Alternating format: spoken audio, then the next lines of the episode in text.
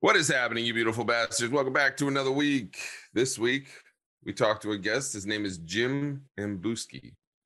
And Jim knows everything, we'll say Revolutionary War and Civil War related.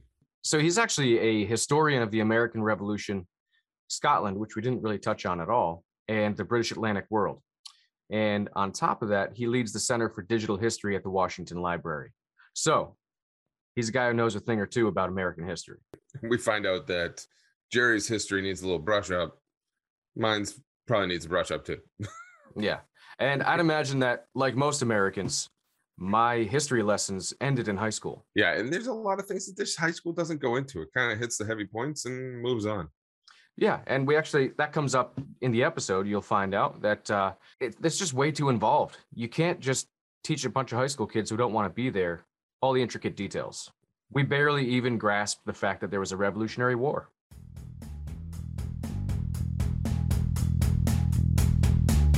What is happening, you beautiful bastards?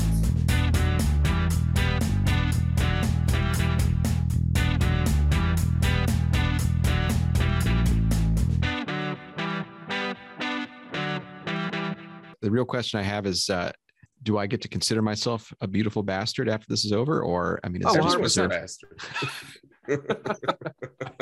Excellent. well, so Jerry brought up you you asked us the question yesterday of what topics we might want to go over. And Jerry brought up the myths of how the Revolutionary War started. And I sat there and said, What myths are there that were around the one how the Revolutionary War started? We, I, you know, there's, I, I would struggle to think of myths by why the war started, but we can think about maybe not myths, but misconceptions about the revolution, if that's helpful.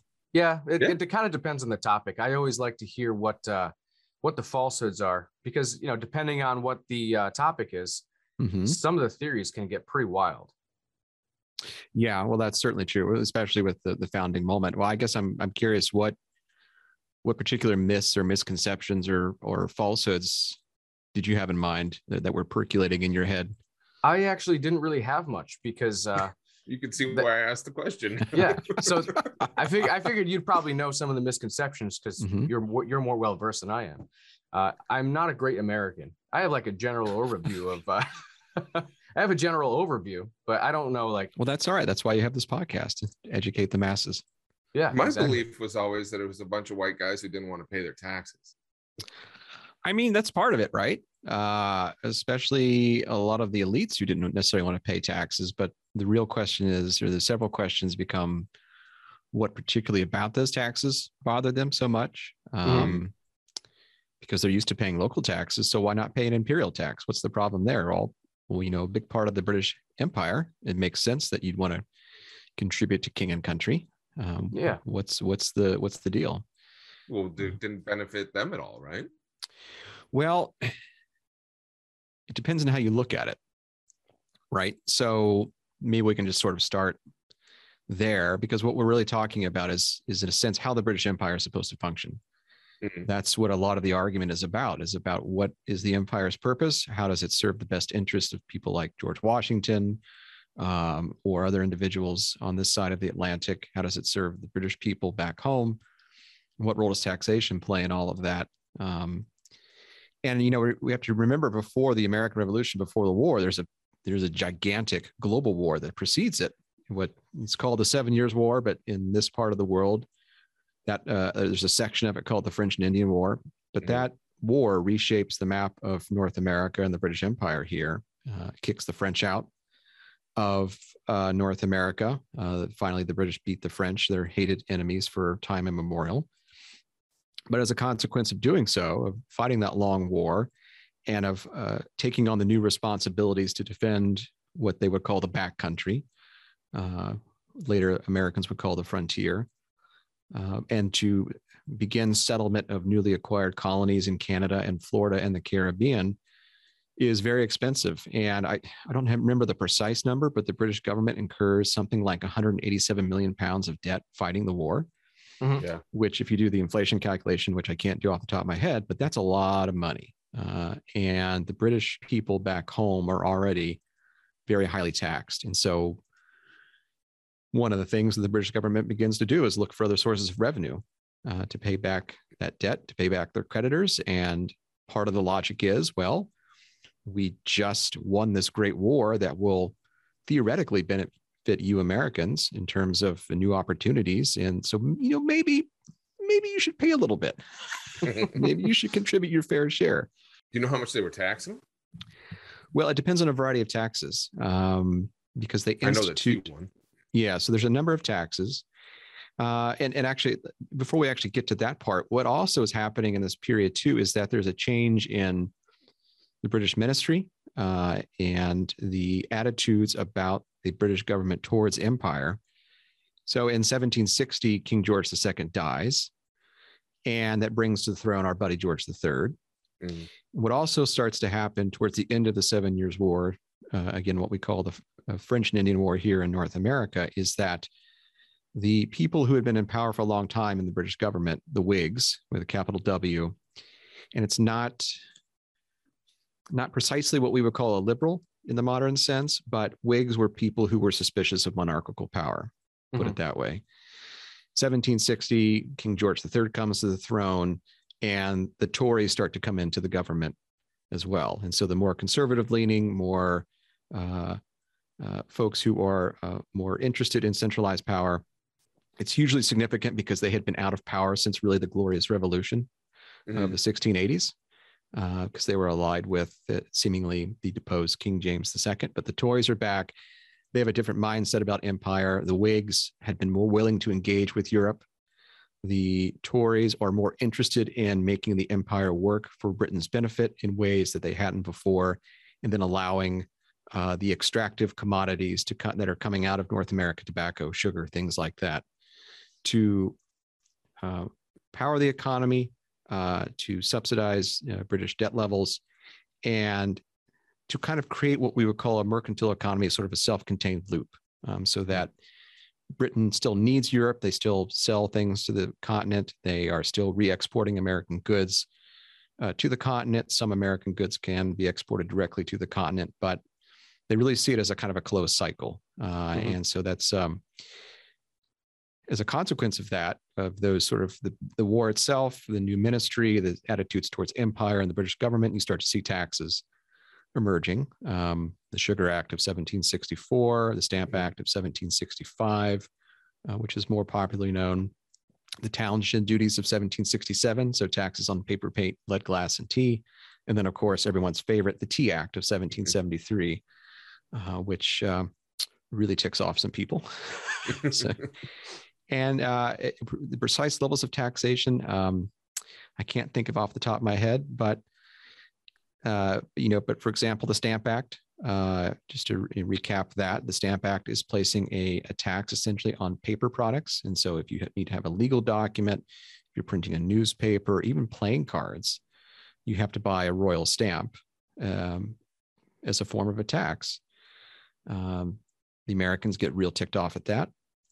Uh, and so the British government tries these successive taxes. Um, and it reveals this uh, differing American idea about empire, whereas the Americans, we're, you know, we're talking about white Americans here. We can talk about enslaved peoples and Native Americans as well over the course of our, our chat, but folks like George Washington, Henry Laurens in South Carolina, John Adams in Boston, they see this as an intrusion on their rights because they see their own legislative assemblies as the only legitimate power able to tax them internally. So they mm-hmm. you, you hear these distinctions between internal taxes and external taxes. Mm-hmm. Right. So so they were kind of already at that point viewing themselves as separate from from uh, Britain. I wouldn't say separate. I think what what becomes clear in the 1760s is that suddenly both sides realized they had different views of how the empire was supposed to work. Mm-hmm. And in part, that's a product of history. Um, the Americans, and it's it's kind of a falsehood to say that they were left to govern themselves. Uh, there's this old idea of what's called salutary neglect, that essentially from the mid 17th century onward, the Americans uh, were largely able to do as they pleased within a certain political and economic regulatory framework um, governed by Parliament. And that's not technically true because Parliament has been regulating the colonies in one shape or form since the beginning. in a very real sense. And Parliament uh, and the king really has veto power over uh, colonial legislation. And so, you know, there's innumerable examples coming from Virginia and other colonies where they they pass some law out of their assemblies. They have to send it to the king and his privy council for the evaluation. And in many instances, the king will veto it if he doesn't think it's the best interest of uh, the whole empire. But there is this perception by the 1760s that through British attempts to tax the colonies, that, that the British have somehow violated the compact that had merged historically. Mm. And so when they start saying no taxation without representation, what they're talking about is we have no representatives in parliament. Mm-hmm. Uh, you are imposing on us what we consider to be an internal tax. And so you're taxing the physical goods that we use on a daily basis. Uh, we think only our respective assemblies have the power to do that. You know, Parliament, if you want to regulate trade, cool. That's fine, man. Do that. But you can't impose these kinds of taxes on us that we ourselves are accustomed to actually uh, levying through our representatives. So, did at this point in time uh, in America's history, before the revolution, did the English actually own the colonies that were here? Uh, it's a great question. It's it's actually a very complicated, complex question, and I'll give you a kind of a distinction. Sure. Uh, because the way that the English, later British, settle the colonies is different than, say, Spain in mm-hmm. Central and South America. So in Central and South America, the uh, lands that become Mexico and Peru are are they become kingdoms of Spain itself. And so just like Castile and Granada and all these other places, they become incorporated into the Spanish state. Works a little differently in the what become the the American colonies, the English and later British colonies in the 17th and 18th century. So there's a mix of corporate colonies. So for mm-hmm. example, Virginia was founded by the Virginia Company of London. And so it starts its life uh, off as a corporate colony later it transforms into a royal colony when the king takes it over in 1624. Uh, Pennsylvania is a proprietary company. Uh, William Penn uh, essentially gets Pennsylvania to satisfy a debt that the monarch owed his father. Uh, and so he uh, technically owns Pennsylvania and has power to make land grants and uh, you know oversee the administration of the of the colony within certain limits. they're all um, loyal to the English, later British sovereign, but there's a kind of mix of, of royal, corporate, uh, and proprietary colonies that emerge. And so you've got this hodgepodge mix uh, developing by the 18th century that uh, is very distinct from what you saw in Spain. Uh, mm-hmm. And so the question of ownership is sort of like, well, it depends where you are, really. yeah, so I can see how that would lead to uh, a lot of uh, um, maybe like quasi confusion and a lot of people disagreeing on what they really should pay. Uh, it, in a sense, yes. And we also have to think about the fact that at this time, it's not like all of these colonies are united. They're often competing right. with each other too, right? So Virginia and Pennsylvania are always competing with each other, it seems like. Uh, the Carolinas are competing with the sugar colonies, even though they're working with them half the time uh, to supply goods and things like that. Uh, you know, it, there's also a great deal of collaboration too. Uh, you know, Rhode Island merchants are intricately involved in the slave trade. Uh, the British Sugar Islands desperately need foodstuffs and timber supplies, so they're getting those from in the Mid Atlantic and the, the New England colonies, things like that.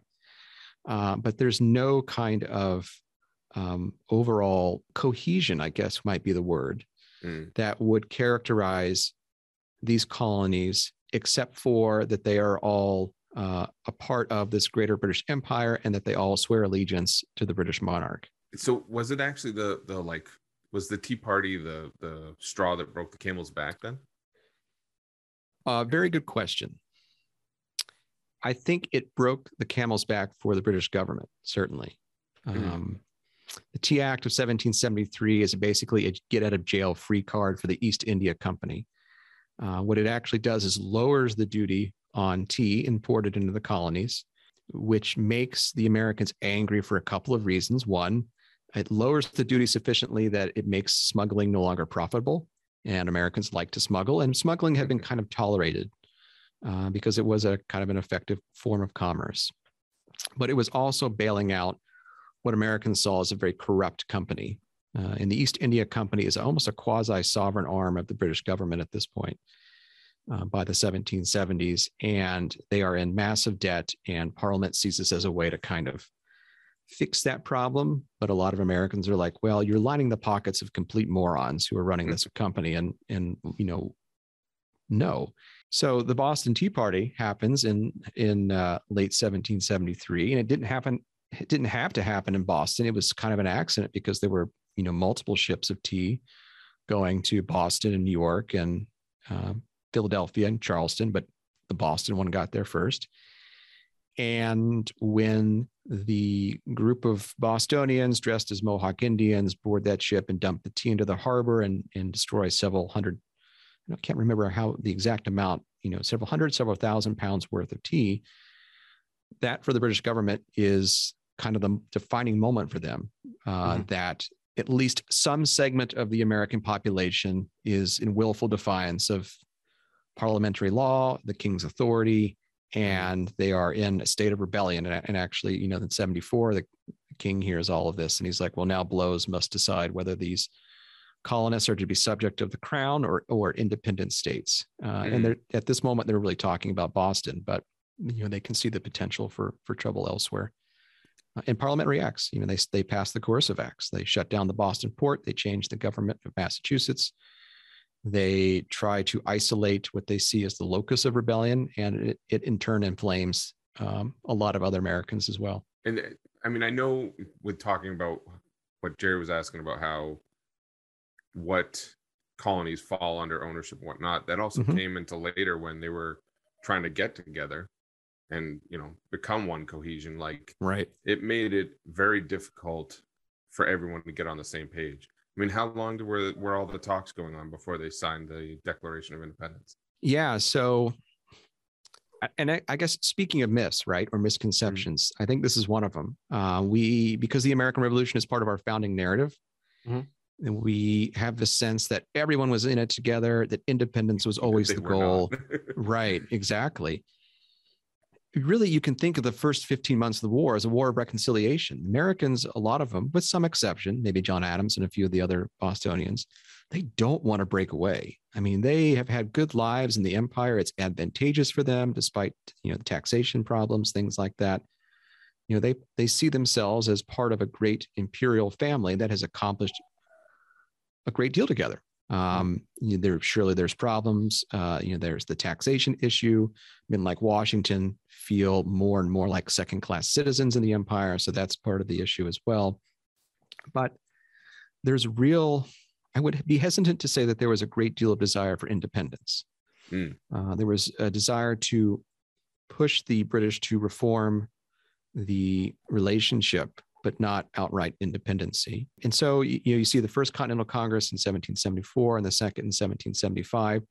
The first one in 74 is is really towards that kind of goal of trying to figure out how do we have a coordinated response so that we can petition His Majesty uh, and ultimately Parliament as well to see our side of things, to back down, to come to some kind of accommodation so that we can go back to the status quo you get the war breaking out in April 19th, 1775, the next year. That changes the calculus, of course. Now it's it's morphed from a political and economic protest with boycotts and petitioning into an actual uh, outright military conflict.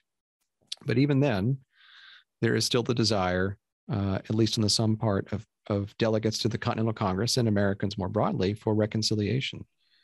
Well, th- we've talked about it on this show before, where like if you actually put your mind to it and think about what they were doing at that time, just like you said before the war broke out, you're sitting there thinking, all right, if we do this, it's more than just taxations and all of a sudden we have our own our own colony to govern. They're going to be coming for blood, and then when the war breaks out, I imagine that's going to convince more people and more people like, all right, the war is already here, but can we still get out of this without having more bloodshed? So, I mean, it was an interesting time to be alive. It's an interesting time to not. I mean, your decisions had a lot of weight to them. Yeah, they really did, and they really you know, the pro-independence movement had to really cajole their fellow delegates. You know, by the summer of 1776, to actually vote for independence. Uh, they, you know, they start talking about it in June. It's kind of in the air already. I think it's June the 28th that Richard uh, Lee introduces the resolution that. Correction. Jim pointed out to us after the show that this didn't actually happen on June 28th. It was June 7th. Back to the show. These colonies are not outright to be free and independent states but there are a lot of holdouts. Uh, a New Jersey delegation isn't really inclined at that point. That delegation actually gets replaced on the 28th of June with a mm-hmm. pro independence delegation. Um, some of the South Carolinians are skeptical. The South Carolinians benefit from empire because they are more like the sugar colonies in the Caribbean than they are Bostonians, uh, and mm-hmm. they are reliant on capital injections from British banks and British merchants to fund their uh, slaving enterprises and their plantation enterprises. So there's a lot of um, uh, arm twisting, a lot of debate. But you're right. The, the question is if we do this, then what next? Um, mm-hmm. And it's only a certain segment of the population, the white population, that is interested in independence. I mean, we we can talk about the loyalists over the course of our conversation as well, but you know it's it's not like this is a broad-based movement where it's it's all of white americans thinking yep this is great let's do this now. It's it's a small segment but w- having done that having declared independence then to your point about the colonies governing themselves what they begin to do immediately on the advice of the continental congress the state governments uh, the revolutionary governments that had assumed power from the royal governments begin to transform themselves into states mm-hmm. and you know begin to write new constitutions to govern themselves as republics and abandon their old colonial charters. Some in some instances, they just take pieces of the old colonial charters and reconstitute them as republican small r republican constitutions but uh, it's happening very fast and they're all sort of trying to figure out what to do now now when they were coming together and talking about what the new direction was going to be did they ever talk about having something similar to uh, a monarchy themselves, or did they all decide from the beginning, you know, we don't want that kind of uh, power here? Right. It's a really uh, excellent question. And during the period in which they're struggling for reconciliation, there are several proposals, most prominently by a Pennsylvanian named Joseph Galloway, who, who authors a, a what he calls an American Plan of Union, which would essentially have created an American parliament and then created a president general who would would kind of uh, oversee the colonies and that the Americans would have some kind of larger pan continental representation, but they would still be part of the British Empire. And so what they're doing in a lot of ways is anticipating the later British Commonwealth. That's what mm-hmm. they really see. Mm-hmm. They see themselves. They see themselves united by the king. Um, they they uh, recognize Parliament's right to regulate trade and taxation from that level, but they're really anticipating just seeing the king as the head of state, uh, and the, they can have this this pan American Parliament to coordinate, you know, defense in case the pernicious French ever come back and try something funny. Uh, that that plan of union fails by one vote in the First Continental Congress. Now, if it had been passed, who knows what would have come of it? Probably the king and parliament would have said thanks, but no, um, this is the way things work but that gives you some sense of the tension within the American leadership itself at that point as they're trying to figure out a way out of this. Whether or not they would uh, think of having a king post independence, there was some talk of that, but not really. I mean, and I think you see a sign of that early when, as soon as they've got independence, they begin talking about what really was America's, what some people call America's first constitution, which would be the Articles of Confederation. Mm-hmm. Uh, but was really just a, a peace treaty of sorts, an alliance among the several states to coordinate the war effort and, uh, and maintain a kind of defensive alliance uh, amongst themselves. And the fact that that Congress persists until the Constitution without any kind of real head. I mean, there is a president of Congress. He can't really do anything, but Congress is really just a kind of committee of states. I think is is uh, significant uh, and it tells you a lot about their suspicion of centralized authority. You know, because well into you know the 19th century, the locus of power remains with the states themselves, even after the Constitution. Um, so there wasn't a whole lot of real talk of an American monarch at that point. Now, fears of that come later during the early republic when they start talking about a president. But Wasn't he more like a referee than anything else? Like he just kept the peace at the meetings to a degree, Yeah, it- it- in a lot of ways, it was. anyways. Yeah, it was like a lot of ways. It was kind of ceremonial. I mean, John Hancock was president of the Continental Congress at one point. So it was Henry Laurens. You know, Washington communicates with the president of Congress as opposed to the, the well, he does communicate with the committees, but he's he's always in contact with Hancock or uh, some of these other folks. It, it's a real problem after the war is over because there's you know essentially a, a committee of of representatives from states trying to make decisions and it's not going well because they they're thinking about their experiences from the war in terms of taxation they can't get anything done they can't raise revenue it's it's um it was not a great time to be alive uh, in congress at that point Now you had talked about the the loyalists beforehand. And that's Mhm. actually one aspect I never really thought of. And I would think when you're going into this, or when they were going into this, you might you probably would already know who the loyalists were. And coming out of it, you could at least know where they were, but that might not have been true. yeah that is a really good point. and you would think so right like oh you can sort of see which way people are going to go Yeah. And uh, in reality, it's not the case. I mean, some people were pretty hardcore king and country from the beginning, but a lot of people would switch sides uh, depending on the the context or the situation in which they found themselves. You know, The you're gonna of the wind. right if uh, if a big old British army's coming your way and you've got some property, well, like you know, I was always pro king. We're good. Yeah, you yeah. know, I, I'm gonna I'll, I'll put on that red coat. Um, but yeah, another sort of misconception about what we're talking about is that the American Revolution is a really it's a civil war.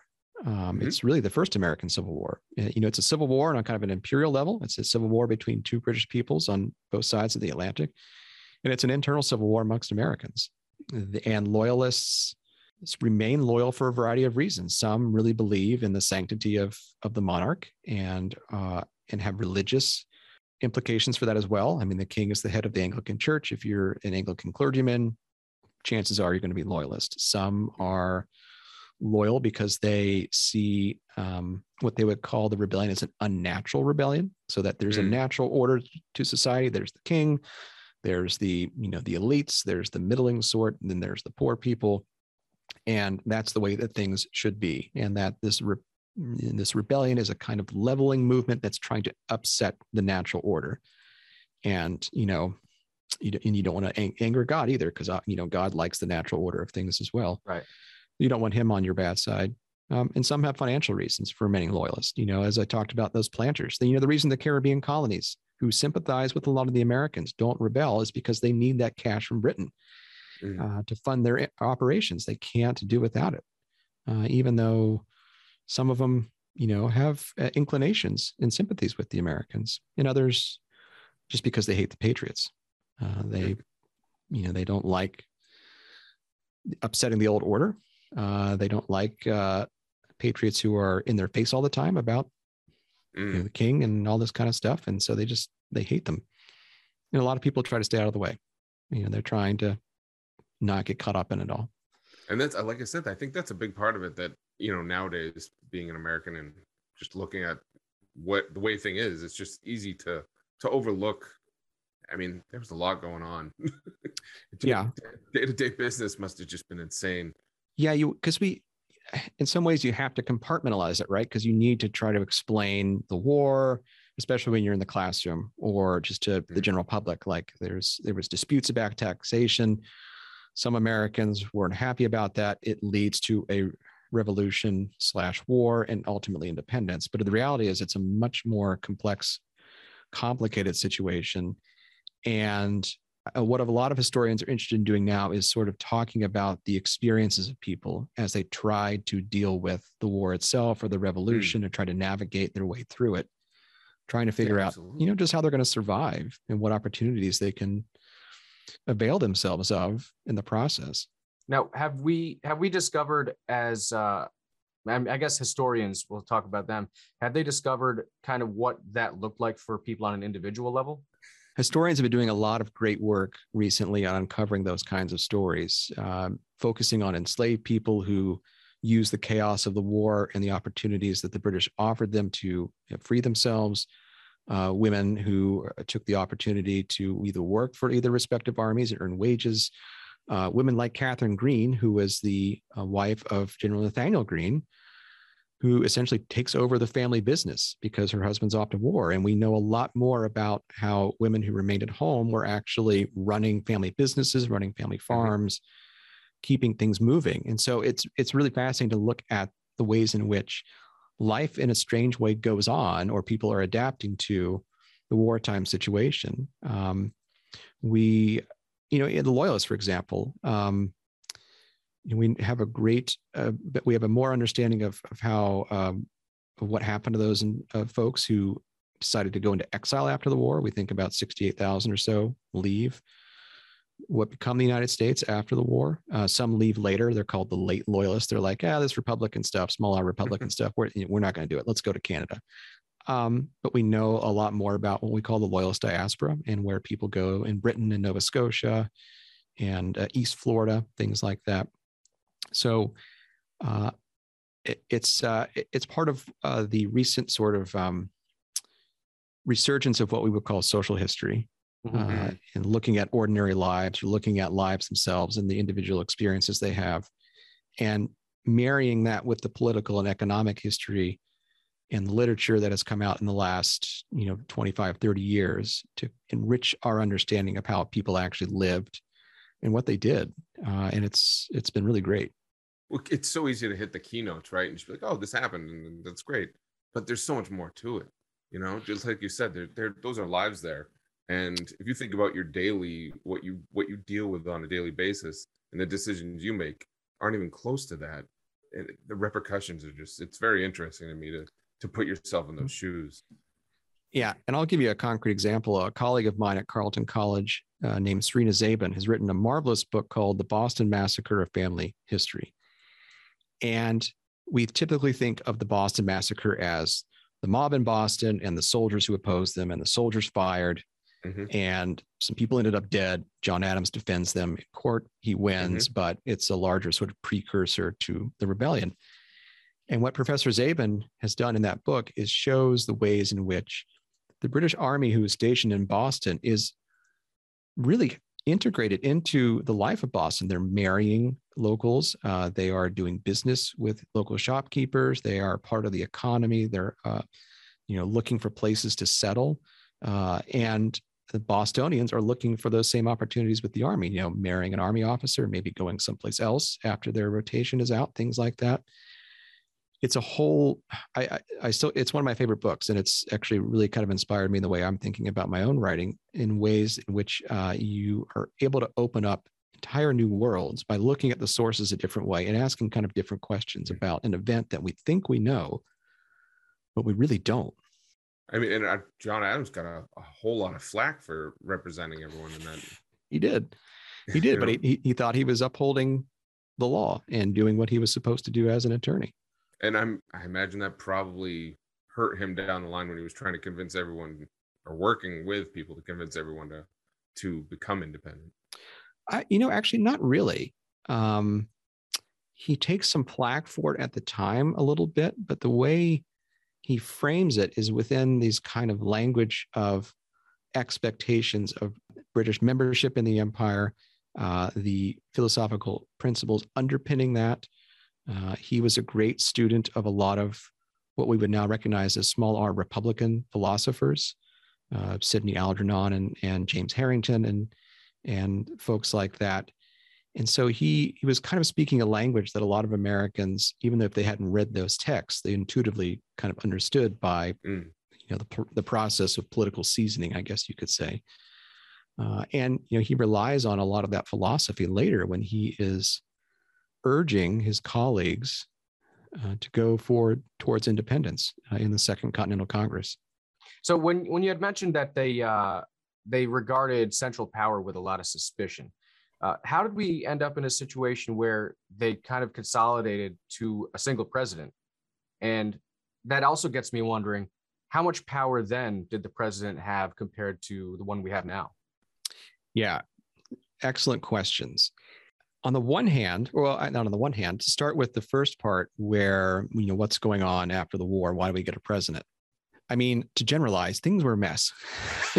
uh, we the period after the war, so 1784 to 1789, before the installation of the new federal government, is what we call the critical period, and we call it the critical period because it was a critical moment in which it wasn't clear whether or not this new republic was going to survive or if it was going to be dismembered into its various parts. If the spanish who are still out in the southwest uh, what is now well what is the old southwest if they're going to try to entice some states into the spanish fold the british uh, will get some ideas and try to peel off uh, some other parts under their sway you know even though they had just fought a war against them. And there were also you know a, a great many problems. So they have this Continental Congress. This Continental Congress has no power. Uh, and that makes sense to us because if the revolution was fought in some ways in opposition of centralized power, well, why are you going to give this new governing body any kind of power? So the government can't tax, or the, the Continental Congress can't tax. What it can do is say, hey, Virginia, um, could you send us like $10,000, please? And you know virginia can say sure or most likely go to hell uh, essentially is what happens. The issue is is that the united states to prosecute the war to fight the war like their british predecessor has contracted an enormous amount of debt. So they owe the french and that, that causes a huge problem for the french. That leads into the french revolution but that's a whole other podcast. Uh, they owe the dutch they owe uh, some other creditors. The states uh, owe money to these various entities. Uh, the federal the federal government it's not really a federal government, but the Confederation government owes money, but they have no power to tax. They can't they can't pay back their bills. They can't really treat with foreign powers. You know, the foreign powers have a king uh, or some kind of monarch in in other places. You know, in this sort of few number of republics that exist. You know, they have a president or a prime minister or whatever they don't want to deal with a Congress. They don't want to deal with a committee. They like want to meet with a person face to face, or at least have a person who is invested with the authority to deal on behalf of their people.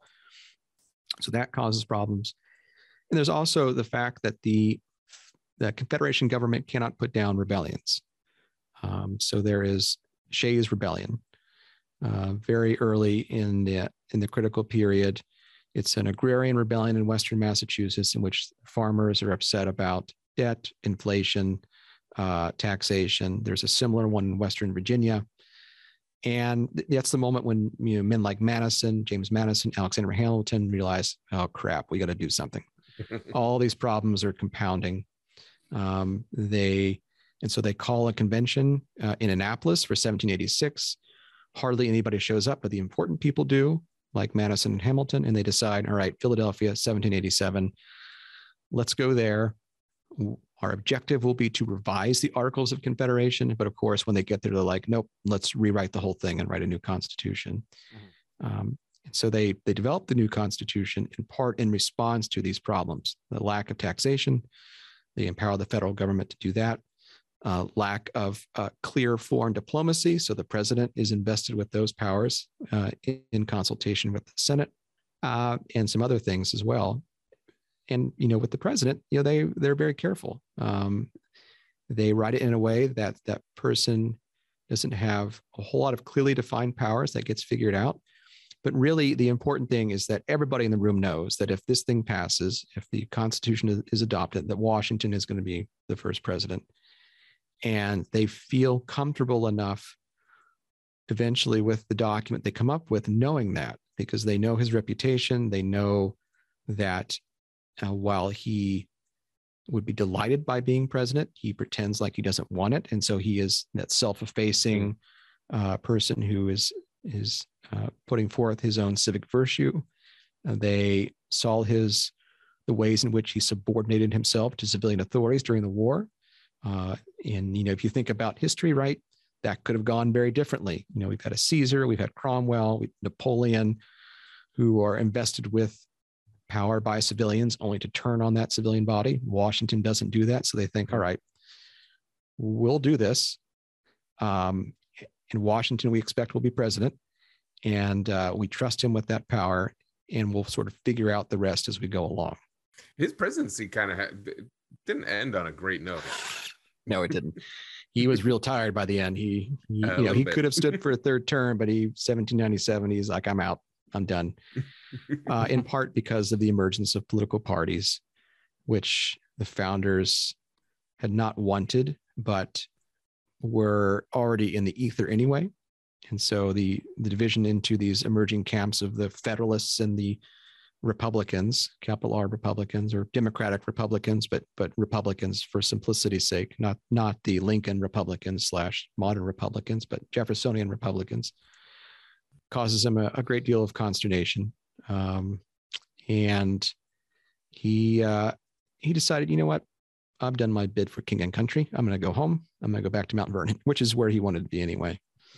You had mentioned that uh, it was kind of a gray area in terms of what their power was. Right. And I feel like even now, like if I watch the news, uh, I don't I don't really know what Biden could get away with doing on his own because it's not really clear. So it's always been that way. In some ways, yes. And in some, you know, more formal ways, legislative ways, but also in some kind of cultural, practical ways. And so Mhm. you know, for that, for the latter, for example, the Washington has these weekly levees, he calls them. Uh, this is actually a, a kind of holdover from uh, kingly type things where you have a kind of weekly reception for people around town, prominent guests. And the question that Washington has to figure out is um, should I shake hands with people or should I put my hands behind my back? Uh, Hmm. and so that's kind of like the uh, sort of a practical cultural thing. It's not clear, um, you know, is does it diminish the president's authority and standing if he shakes hands with individuals or if he Mhm. has them behind his back, standing prominently, bows to people as they come in, makes you know polite talk, things like that. So you know, you still see that in the news today, receiving lines. Now the president shakes Mhm. hands, but Yeah. um, but in other real ways, it's unclear uh, in the early years of the presidency some of uh, how some of his powers are actually supposed to be executed. So, for example, um, early on in his presidency, Washington is involved in negotiating a treaty with some Native American peoples. And you know, when the president negotiates a treaty today, uh, he he concludes it. The document is sent to the Senate for advice and consent. The Senate votes, you know, that treaty up or down. If they vote yes, it becomes, you know, part of the law of the land. Wasn't clear what advice and consent meant in that period. Okay. So, so Washington takes it literally. He, he literally goes to the Senate and it's like, mm-hmm. what do you think, guys? And and they're like, we we don't think you should be here. This is sort of like the king showing up in parliament. You're not supposed to do that. And allegedly, Washington, you know, he goes twice, and the second time, you know, it's very clear that they don't think he should be there. And he walks out, and supposedly he says something like, "That's the last damn time I'm ever going to do that." And no president has gone back since. And so the advice and consent has always, from that time forward, been the Senate deliberating as a body about the wisdom of that treaty and whether or not they should vote for it. Um, so it's it's that kind of stuff. And actually, a document that we have that's not too far from where I'm sitting. So I'm in the Washington Library at Mount Vernon, and uh down the hallway in our vault. Um, I don't think that's giving away the location. It's not like you could break in anyway. Is is exactly here's the code. is uh One, two, three, four. yeah, exactly. Exactly. Um, 1776. Yeah. Uh, we have a document called the Acts of Congress. And uh, in the winter of his first presidency in 1789, Washington has the Constitution and then all the laws passed by the first session of Congress bound together in this book. And he gives some, he gives one to Jefferson and, and some other cabinet members and the Supreme Court and whatnot. But in his copy, Washington, who very, very rarely wrote in his books, um, he's not like some of the other of his generation or now where we scrawl in our books. But he, after this incident with the Senate, he actually starts to go through that document and note in um, the Constitution where the president's powers are mentioned and kind of makes a little notation about what he's supposed to do or what he's supposed what he thinks he's supposed to be doing um, what are required of him as opposed to um, may you know so that that Mhm. legal distinction between shall do this and may do this is quite Mhm. important So he's, uh, you know, the president shall give an annual message to Congress on the State of the Union. So he writes something like, you know, required in there. You can actually see him kind of interpreting the Constitution, interpreting what the powers of the presidency are, figuring it out in real time what he's supposed to be doing. That- That's, that's- awful. It sounds it sounds funny in practice because I, I can just imagine him writing down, note to self, don't ask permission on treaties. Exactly. Exactly. Yeah, exactly. Imagine that nowadays where you go into a job and they're like, all right, here you go. See you Yeah, later. Yeah. It's We'll see. Yeah. Exactly.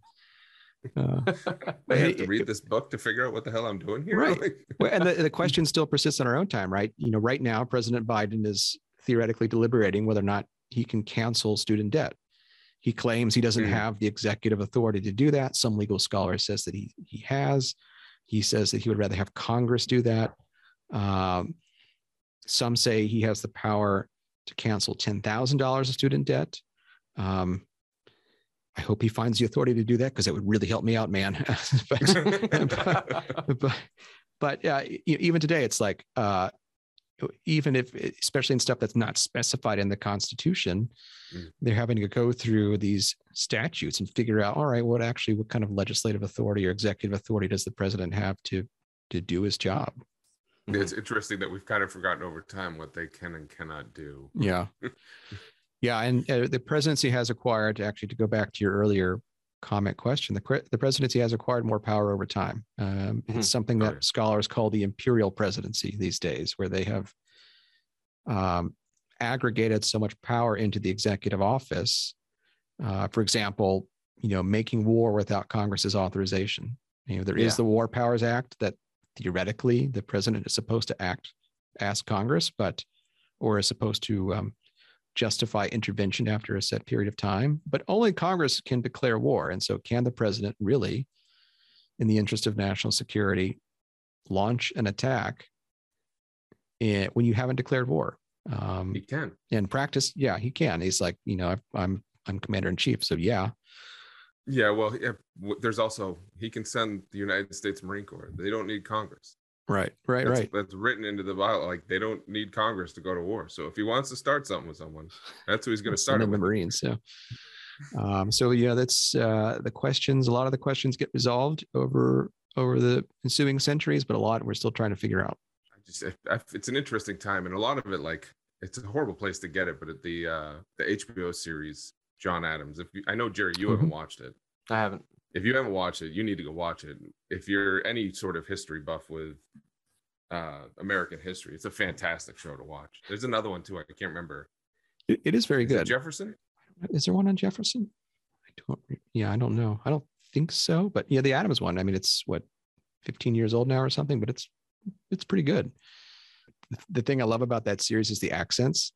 I know that they did a lot of work trying to figure out the early American accent, and you know how close they got. We'll never know because all those guys are dead. Um, Yeah. But uh, they, uh, it's one of the things that sort of we used to mull around in our minds. People still do. Like, you know, did did Washington speak with a hint of an English accent because he was an upper crust Virginian, or um, we just don't know. I So imagine. I mean, how long had he been in the country? or like, you know, I mean, at that time when in the country had accents disappeared. Oh, I see what you're saying. Yeah, uh, it's unclear. Uh, well, I mean, in that period of time, you would have heard of a cacophony of sounds, really. Um, Hmm. You know, English, Irish, Scottish, uh, Moravian, you know, German, Pennsylvania Dutch, uh, what we call today. Um, you know, any number of Native American languages. Um, you know, by by that period, a lot of the uh, Native American population uh, was not no longer near the coast as they once were, although that's not entirely the case. There are some populations still, but you know, Creek Cherokee, Iroquois, um, various African languages from enslaved people. You know, we know that you know um, various languages there. So You had discussed earlier about uh, the slaves and their feelings towards the war. That's one thing I've never really got heard of any, anything about. yeah, that's there's been a lot of great research in recent years on that.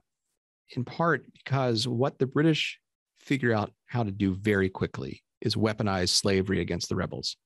Great example is the, the November 1775 proclamation by Virginia's royal governor, Lord Dunmore, promising emancipation to anyone who rallies to the king's standards. And he eventually formed something called the Ethiopian Regiment. His efforts aren't uh, entirely successful, but the British see that as a tactic that they can use against uh, people like Washington, people like Henry Laurens. They can leverage uh, enslaved people's desire for self-emancipation and freedom against uh, the Americans, so they can you know fill their ranks and whatnot. And so you see a lot of flight to freedom by enslaved peoples. Um, one example is uh, we hear from Mount Vernon. There were uh, several people who escaped to a British warship called the HMS Savage. Uh, a number of them were eventually recaptured and returned to Washington. There was another enslaved man named Harry Washington, um, and I, I can explain why he has that last name here in a second. But Harry Washington flees early in the war uh, to Lord Dunmore.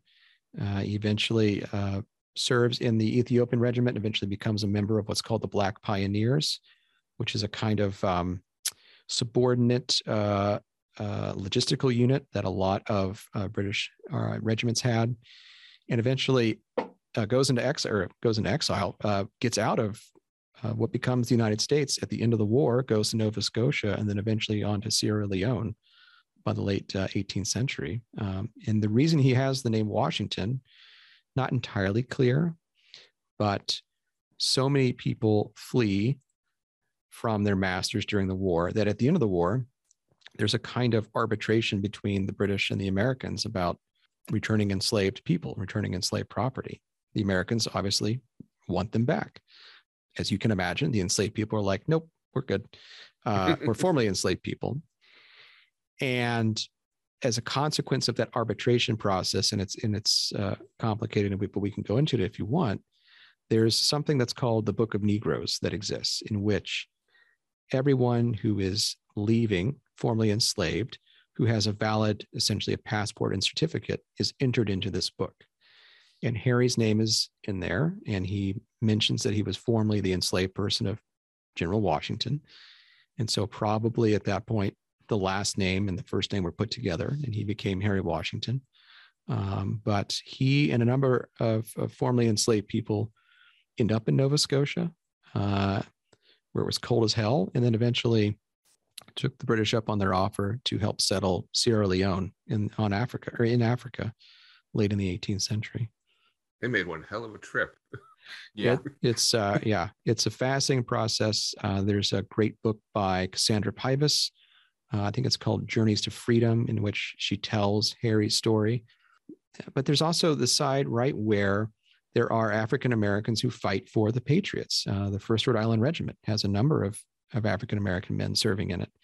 Uh, uh, a story named Judith Van Buskirk has a great book called Standing in Their Own Light, which is all about African Americans serving in Patriot forces. And uh, so there's a lot more we know about uh, folks like Harry Washington, folks uh, who are serving in either the Royal Army or, um, or the British Army or the Patriot side these days as a consequence of these kind of new questions that we're asking. Now, in your research, I gotta imagine I would think everything you're looking at has already been looked at thousands of times. Is are you finding new things, or is it just you're taking it from a different angle? Yeah, yes and no. And so some sources, right? It's bringing a fresh perspective. It's hmm. asking mm-hmm. new questions. It's thinking about the questions that past historians have asked and considering it from a different angle. Um, you know, historians, we, we we theoretically like to imagine ourselves as being objective, but you know, no one can it's very difficult, you know, fully purge their biases. But uh, you know, questions of the present help animate our questions of the past. Uh, and so, thinking about how do the legacies of slavery, what do we see the legacies of slavery in our own time? You know, we start to think about structural racism. We start to think about, um, you know, resistance to slavery and and resistance to racism in our own time. Well, let's ask some questions of the past and the sources there. In other cases, it's actually quote unquote new sources. So either sources that have been discovered or sources that are difficult to get to. Um, for enslaved people, we really don't have anything in their own words. It's very rare, actually, unfortunately, uh, to find something in their own words. Um, an escaped slave named Ona Judge is, is one example. Um, she self emancipated from the Washingtons in 1796 and later gave uh, an interview in the 1840s about her experiences. But in a lot of instances, we'll we'll see the name of an enslaved person or mention of an enslaved person in the the uh, letters of their enslavers, or more uh, prominently, probably in their account books, and what they paid for this person, what labor that they're doing. Um, Washington, and we're really lucky here at Mount Vernon because Washington was such a meticulous documentarian of his estate and of the labor being performed here. And so we've got these farm reports from his estate managers and from himself where they are talking about the work that individual enslaved people are doing. And uh, we can begin to use those and, and bring fresh perspectives, fresh questions to those documents. And then when stuff turns up, you know, we we have a more complete picture uh, that helps us reconstruct those lives. Now, I, I'd imagine that because this is the sort of thing that you do a lot of research on, you've probably come across this. But I, I think it was maybe, maybe a month or two ago. I've been seeing things come across my YouTube feed, which are videos, um, or really they're recordings with just an image laid over it, and a lot of it was recorded in the very early 1900s, talking to uh, freed slaves. Mhm. And it's kind of a strange thing to listen to something where you're interviewing someone who used to be a slave. And this was, you know, they were a slave in the early 1900s, early 1800s. And they talk about, you know, what their point of view was on slavery and kind of like very conflicted feelings about being freed too. Yeah, so you're you're talking about the uh, the Works Progress Administration, uh, the. WPA narratives in the 1930s. Yeah. which are a fascinating account of folks who were formerly enslaved, later freed at the end of the Civil War and, and before. And yeah, it's a really rich resource uh, of both uh, life as an enslaved person, later freed person, but it's also a really interesting way to think about the power dynamics between the interviewer and the Mhm. interviewee, right? Yeah. So in a lot of cases, and there's been some work done on this, in, mo- in most cases, the interviewee or interviewer would have been white Right. and there and so the the research suggests that there is on the part of the interviewee uh, attempts to kind of mollify or kind of give the interviewer what they want to hear Mm. uh, and so you know we're in in thinking about the time period and what this has done right in the 1930s this is still a kind of the heyday of the lost cause narrative the lost cause narrative being predominantly from the southern states and the old confederacy that you know we could never win the war in the first place and that this is my you know putting favorite in air quotes here my favorite claim is that racism didn't exist before the war and so um, so there are a fascinating uh, look at how um, there is a dialogue going on there that's both spoken and unspoken Mhm. and you Yeah. can kind of detect the ways in which the interviewees the formerly enslaved people are being very careful about what they say and how they uh, and how they uh, you know approach and try to um, treat with the interviewer but Yeah. but they're also great resources like they're great Yeah. resources for reconstructing family histories for understanding the southern economy in that period for understanding uh, the process of emancipation and the chaos of the civil war uh, it's it's they're fantastic you make a good point about you know how they kind of uh, temper how they respond in the interview because of the dynamic um, so i didn't hear them say themselves anything that was too direct but i heard another one from i don't, I don't remember the names uh, as i just kind of i passed through them pretty quickly. Yeah sure. But there was uh, a white guy who uh, was recorded around the same time frame and he was being interviewed about his interactions with the black population because he was trying to uh, basically give them equal rights and things like that. Uh, so he was one of the people working towards that. So they interviewed him about his conversation with them and because of that dynamic they were more comfortable talking to him. Mhm. and one thing that i found uh, really interesting it was a pretty powerful statement was he said that when he was talking to uh, a, a black gentleman. I don't know what his name was, but he told him, I'm trying to win you your rights so that you can be a full citizen here in the United States. And his response was, oh, well, I was born with rights, so you can't you can't get me those. Basically, everybody has rights. All they have to do is stop taking them away. yeah it's a that's a really powerful response right Yeah. Yeah. uh, it's a uh, you know claiming the rights that you already have you know that this uh, the principles of the declaration of independence that all men are created equal and endowed with certain enabler rights life liberty and the pursuit of happiness but you know possessing those rights naturally as this interviewer had pointed out, was different than actually being able to exercise them effectively. And you know what one of the the key things that happens post Civil War is that Southern states figure out how to circumvent, you know, the 13th, 14th, 15th Amendments, uh, reimpose uh, black, you know, black codes and then Jim Crow and things like that, and you know, limit newly freed people's participation in the democratic process. Now, going back to the Revolutionary War, when it turned out that uh, America won their independence, Mhm. what happened to the uh, the slaves that made the deal with England that didn't go and uh, do work for them? They just ended up coming back to where they came from, right? Uh, it, it's uh, hard to tell. Um, and so we've, we, you know, we know that several thousands, probably uh, you know, 10,000 or so were able to escape, you know, with the evacuating British army. Uh, those who did not have one of those valid certificates, those valid passports, uh, they, you know, were probably sent back to their enslavers. Um, one of the clever things that the British general, Sir Guy Carleton, who's overseeing the evacuation, does, and then infuriates Washington to, no end, is say, he says, um, "Well, I see that uh, the the peace negotiators have put a clause in the treaty that says enslaved property will be returned, you know, back to their masters. Well, uh, I interpret that to be active as of the date that the document is signed, not when they actually fled. So, uh, all those people who fled up until September of 1783." Uh, and they, they've got the certificates. They can go with us. And too bad, so sad, GW. Uh, you can't have them back, which Washington was was pretty pretty angry about. And then Sir Guy Carleton refused to see him the next day to talk about it further. Um, we don't know. I I don't think we know enough about the people who were recaptured, who were sent back to their enslavers. I think that is an area that is is uh, in need of research. Um, you know, we have a clearer sense through documents like the Book of Negroes, where people like Harry Washington went, what happened to them, uh, but not a clear sense, I think. And I could be wrong, but I, I can't recall reading anything recently that would give some insight into that. So I think that's an area where I mean, we need to do a lot more work. Um, the the perspective freedom that gets taken away. Now, I think in the I think it was in the last month, maybe the last two months, they found several um or maybe one they found, I think one they unearthed, um, time capsules from the Civil War. Oh, sure. Mhm. Have they been uncovering anything like that from a Revolutionary War or that time frame at all?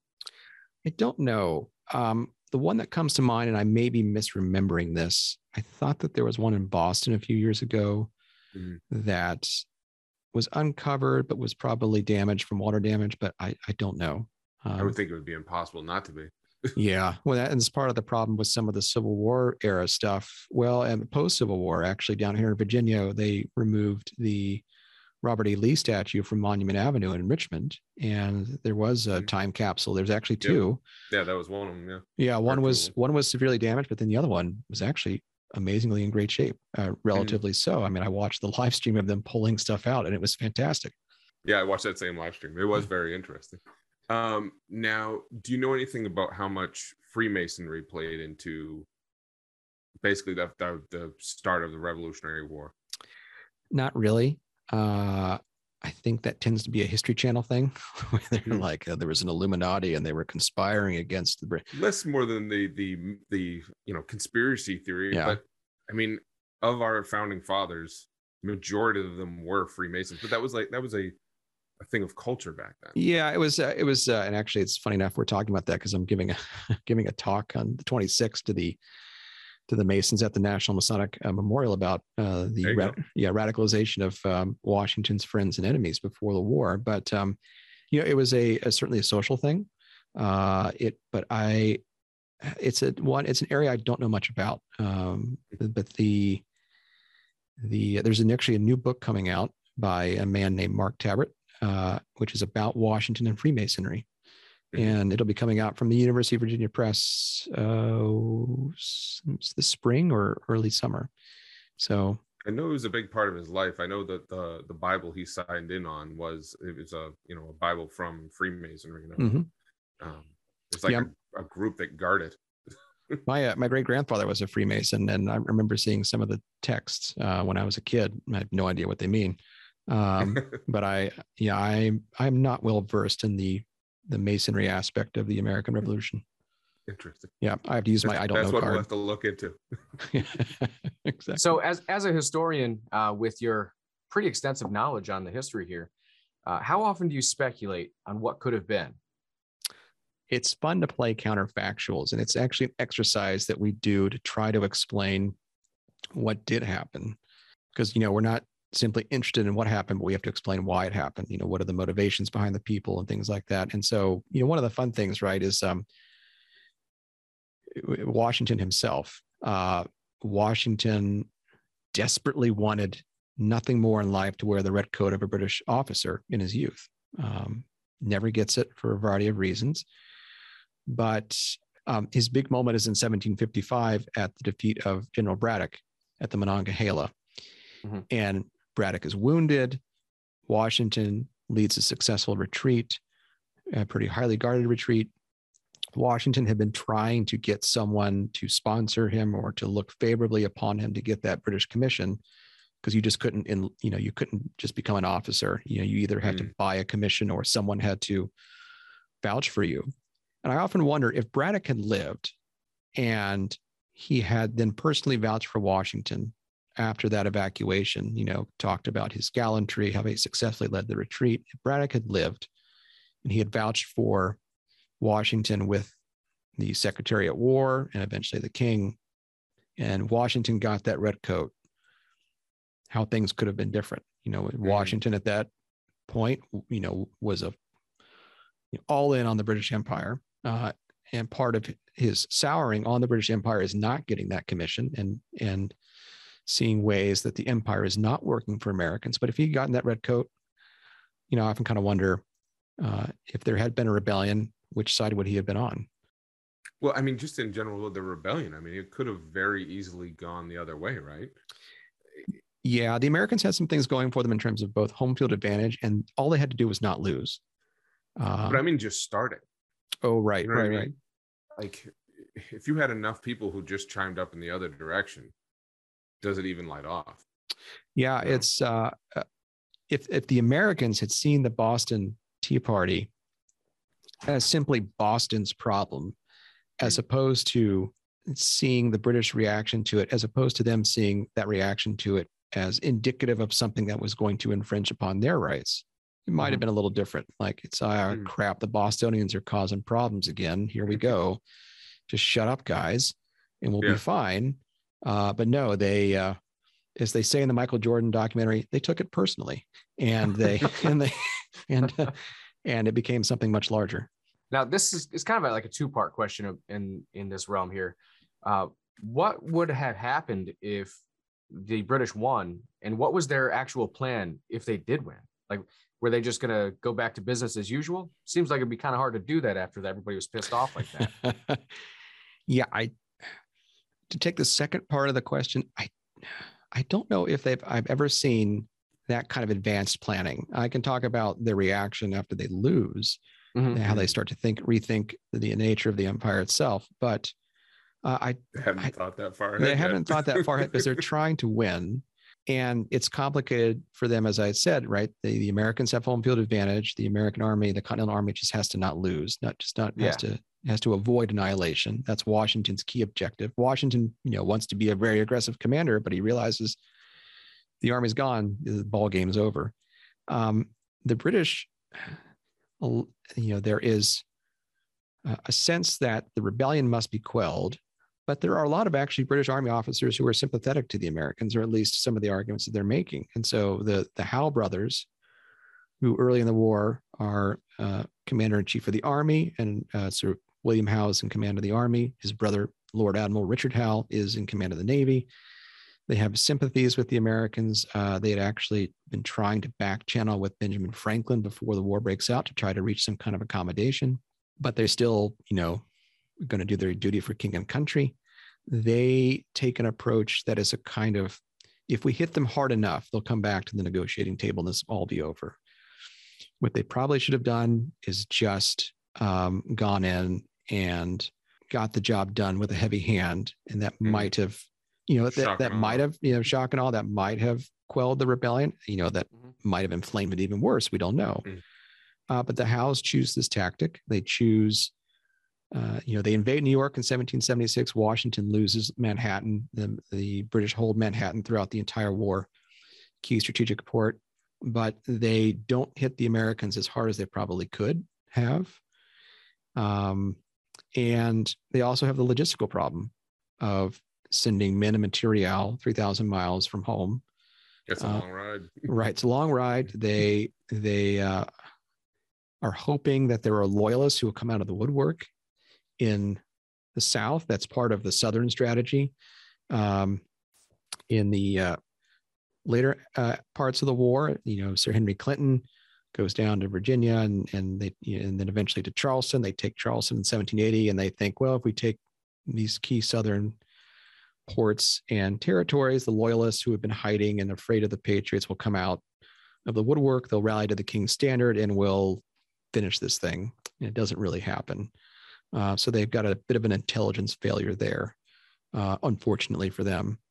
Um, but yeah, I often do wonder if they had just brought full might to bear, if they had not, from the Howes perspective, tried to inflict some soft blows to bring the Americans back in line and in, in this business. If they had just brought the thunder, I guess you might say, uh, things could have been different.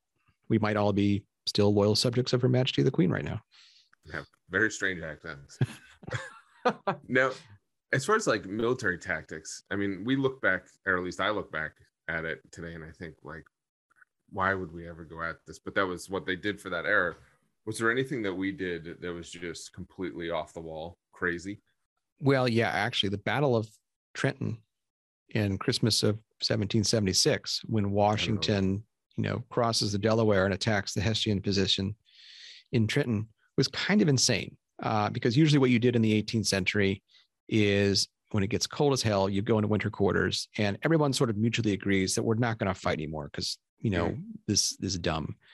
Mhm. But the, but but what, what Washington Jerry would second that. yeah yeah like this is just we're not going to do it it's we're going to go into our camp and we'll see you in the spring you know sharpen your bayonets and make sure your powder's dry and we'll have our fun uh, in a couple of months uh, it's not really that simple. Of course they're always doing something but you know the the problem for washington in december of 76 is that the enlistments are going to run out. Morale is in the toilet. The rebellion is hanging on a knife's edge or standing on a knife's edge uh, if he doesn't do something to kind of inspire confidence in the army, his own leadership, and to bloody the British nose that you know they're not going to roll over as they think that we are. And so crossing the Delaware in, in that December and striking at the Hessians and then later at, at Princeton was a pretty kind of insane move. Uh, the British don't see it coming, and the Hessians don't see it coming because you know they're like, all right, winter quarters. So we're it's Christmas time. Um, you're not going to cross that river. It's chock full of ice because um, it would be dumb. Uh, but um, that was really important because the British, as I had just said, they had invaded New York, they had taken Lower Manhattan, they had boxed Washington's ears, as my grandfather might say, all around the island, and they needed a victory, and they got one. Um, I'm, try- I'm trying to remember. Was it the Gray Fox? The Is that his Swamp? Fox, Swamp Fox. But I can't remember his name though. Francis Marion. He was the one who like guerrilla warfare. Yeah, he was the inspiration for the Mel Gibson character in The Patriot. Oh, was he? I didn't even know that. Yep. Yeah, Really? Francis Francis Marion, big deal. My wife's from South Carolina. They all love him. Some Francis Marion. There's a bunch of people named Francis down there for this guy. But yeah, he basically uh, was a practitioner of, of what we would now call guerrilla warfare.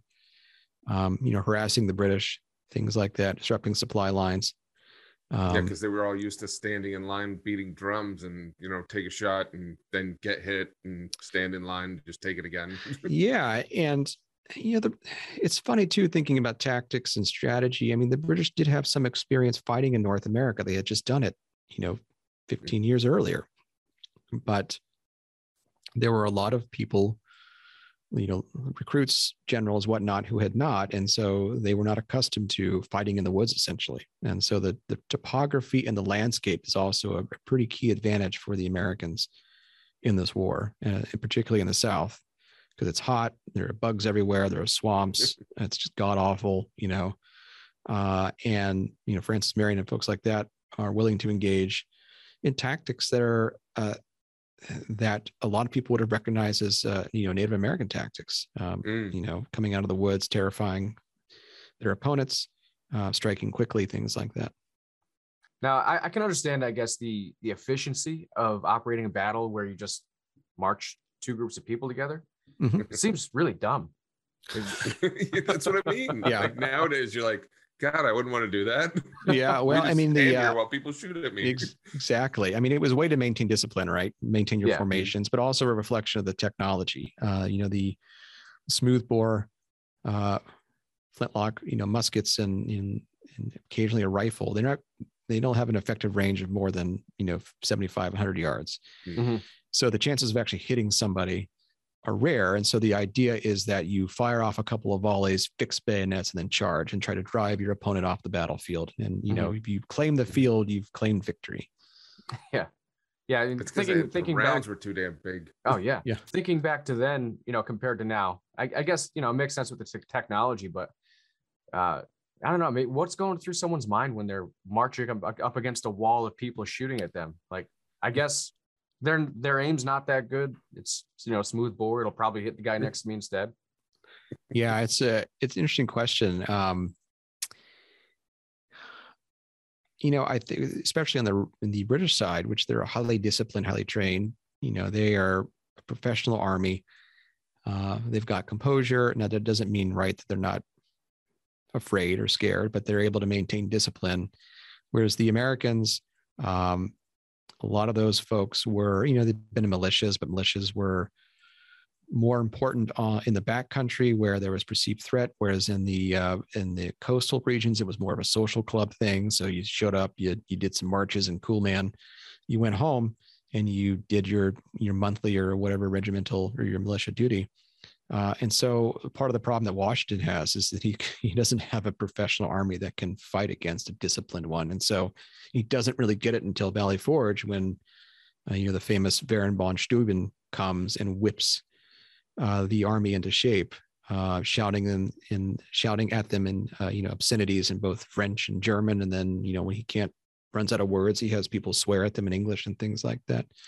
Um, but yeah, um, another misconception we have is that you know the war was kind of bloodless. It was actually pretty violent war, and you know especially in the southern campaigns, there are soldiers' accounts of just you know kind of terrible bloodlust and um, in one of the things I think would be really fascinating, and, and folks have done this for the Civil War era and certainly the World War One, is to think about what we would now identify as PTSD.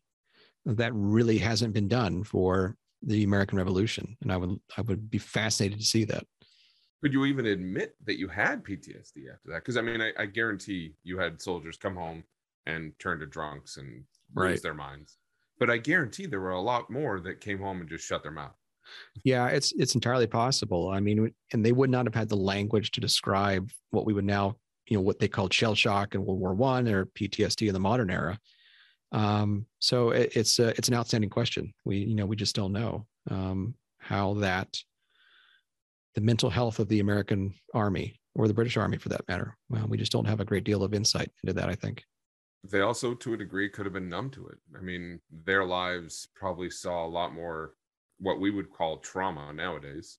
That was somewhat more commonplace. You know? Well, it's an excellent point. I mean, death was a much more present part of life uh, than it was than it is now. I mean, we're in a unique moment with COVID in which the the death toll from the pandemic is quite high, and in ways it's it's shocking to a lot of people. But for 17th, 18th through the 19th century, uh, death is a is a constant companion, and so Yeah, that's why you know, people had so many damn kids. right right and you know often would name the new kids after the dead kids uh, kind of an interesting um, facet a little tidbit there for your cocktail parties um, but, but but yeah i mean it was uh, really start a conversation. exactly let me tell you about this uh, but yeah you know death you know death uh, i don't know if that would be fair to say that death was stalking people in that period but death was much more of a present part of their lives. And they expected people to die. I mean they Mhm. disease um,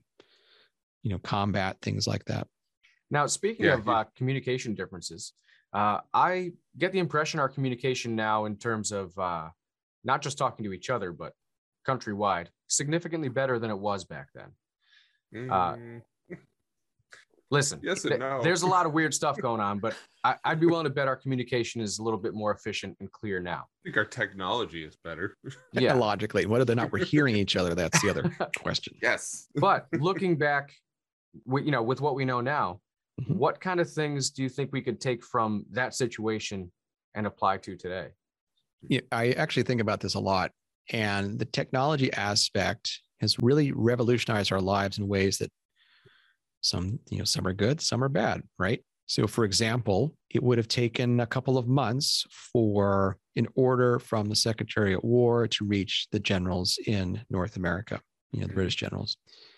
Now, at that point, his orders could have become irrelevant because the situation on the, the battlefield had changed certainly with Washington uh, communicating with generals and subordinates, uh, you know, they're closer distance, so they've got more real time reporting. But the fact that you know these days we have a computer, we can fire off an email, uh, we can fire off a tweet, and we can do that in a matter of seconds, as opposed to sort of sitting down and thinking about you know what we actually want to say. That doesn't mean that people in that period weren't sending mean emails or wrote letters that they should not have, and there's some great ones. Uh, Send a nasty pigeon.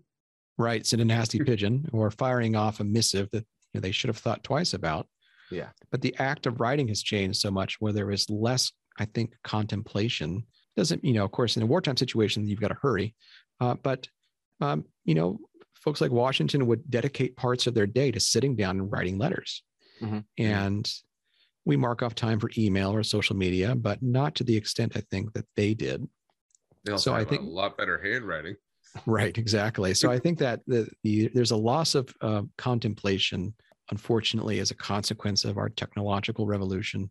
But at the same time, you know, they still found ways to leave that mean comment on their version of YouTube. I also think though that that made you have more. You probably took a little bit more into deciding who your generals were, right?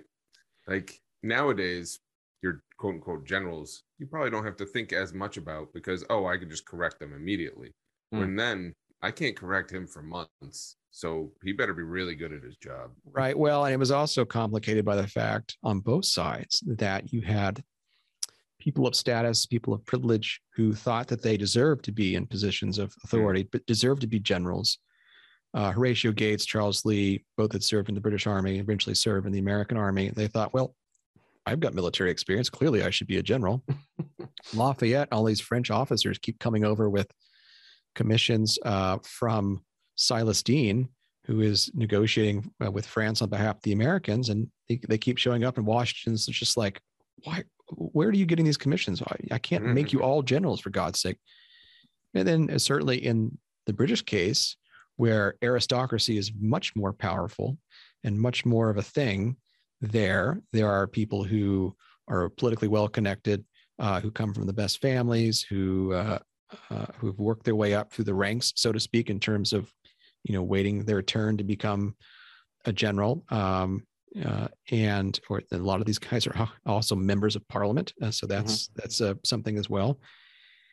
And uh, it, the British never find they never really find the right combination of of generals, uh, and they there's always a tension between their civilian overlords and them because they are Mhm.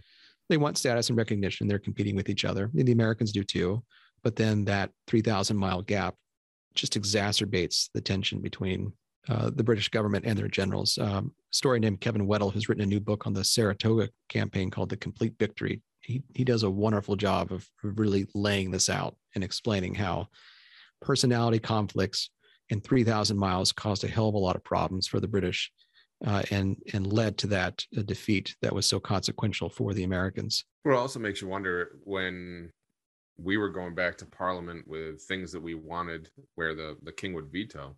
I mean, Mhm. what what was the turnaround on that? Six months? Could be, depending on sailing conditions. Yeah. Well, even then, it, when it got to his desk, quote unquote, Yeah. would he look at it immediately? Yeah, I mean, what would happen is it would go to the Privy Council, his advisors. They would evaluate it. They'd make a recommendation. You could always override them, a, thing we have to remember is the is the monarch in this period has a lot more power than the Mm. current monarch. You know, the Elizabeth II is a head of state, uh, but in some ways a, a figurehead. Uh, Mhm. King George III Absolutely. is a, a monarch in that kind of transition period, but he still enjoys an enormous amount of power, and he, you know, he can vote up or down any way he would damn well pleases. Well, before we wrap it up, uh, I have uh, one one question I think uh, could be an interesting take. Grizz has heard me say this many times, and uh, he just rolls his eyes. But Oh, so you I you a feeling study I know where this is going. you Here we go. study a time in history where power was kind of fracturing and restructuring into at the time smaller groups. Mhm. So going forward, what are your thoughts on the concept of a single world government? And it sounds conspiratorial. Oh, I'm not, not talking one I about read. the Bilderberg group. It's a really, I mean, that's what Gene Roddenberry envisioned for Star Trek, right? Yeah, so Uh, Star Trek seems like a, a good goal, but I, I don't think we'll make it that far. I, I, no, I think what we'll need is first contact by the Vulcans to unite humanity in ways that never have That's what I before. say. Mhm. uh, and so we need to build a warp drive so that we get noticed. Uh. But uh, I, I, it, I think I wouldn't say that there's not, at least in my lifetime, a potential for that kind of unified government. I think the we'll probably see a continuation of the UN model, uh, sort of a global deliberative body that has some power, but only as much power as the member states are willing to give it. Uh, Right. And you know the the UN Security Council is controlled by uh, you know the five permanent members who have absolute veto power over anything so that that makes it really hard to get stuff done so i don't see anything anytime soon where we'll see a, a kind of global government So we need that common space enemy first.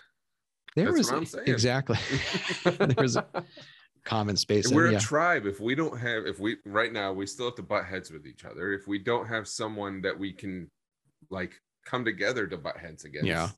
it's not going to happen. yeah that's um and that's always it's the, the aliens is always the you know the one to go right and then we face an extinction level Mm-hmm. It could be humans. Just could be humans uh you know it could be a self-inflicted wound um that Mhm. we need to fight against but it is a fascinating exercise. Like what would force us as a species to at least temporarily put aside our differences for a kind of greater good? Um maybe it's aliens uh maybe it's climate change maybe it's uh something that's on the horizon that uh you know we haven't seen yet. I don't know. Uh it would be nice if we you know Mm. stopped doing dumb things and and uh actually pursued Nope. something but um in conflict unfortunately there are interesting stories that come out of it no more in line with what we were talking about and maybe more of an exercise for you do you find yourself comparing the revolutionary war to some of the things you're seeing nowadays Um, I mean, you can see elements, right? So that resistance to central government, although I don't know if it's central government as opposed to the the political philosophy of those in power.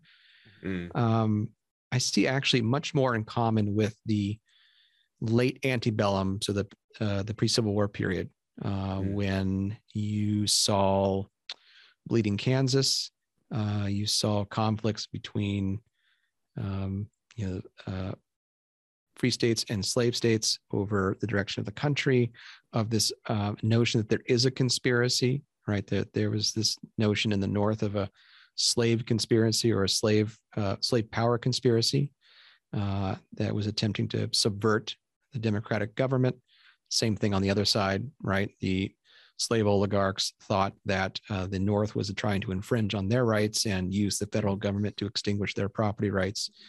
So I see a lot more of that. I mean, there's always this notion that there's a paranoid style of American politics. You know, maybe that's true, maybe that's not. But um, unfortunately, I see a lot more similarities to the time the nation tore itself apart than I see Mm.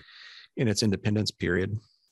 agreed Well, for uh, people who want to find out more about uh, the independence period, where can our guests find information uh, about that regarding you?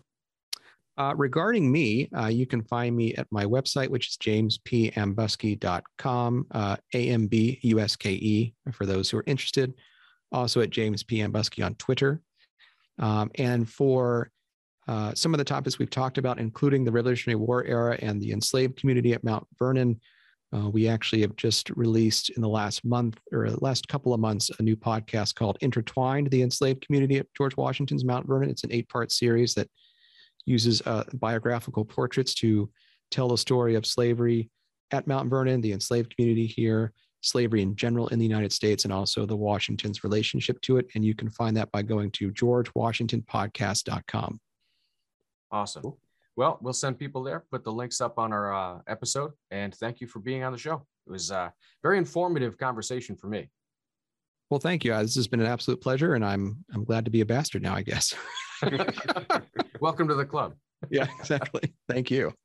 Well, Grizz, now I'm painfully aware just how much I didn't know about my own American history. That's the uh, Connecticut school system for you. well, you might be able to say that. Uh, we, we rank pretty high in the country, but yeah, yeah. I can like tell you, matters. I can tell you that a lot of the stuff that Jim told us about, I had never even heard of. It, it, even if you never heard of it, you probably just never thought of it. You know? Yeah. We went into a lot of details that kind of the minutia of of daily life. oh yeah. I never thought about before. and you know what? What came up that uh, it kind of caught me by surprise was when you think about American slavery. I don't really think back to colonial America, which I guess, you know, that's most of it. I would say that's when I go back to. so I think of like after the Revolutionary War. So maybe mm. we'll say like 1800 to 1900. That to me, that's the time time yeah, period of pre-Civil War. Yeah.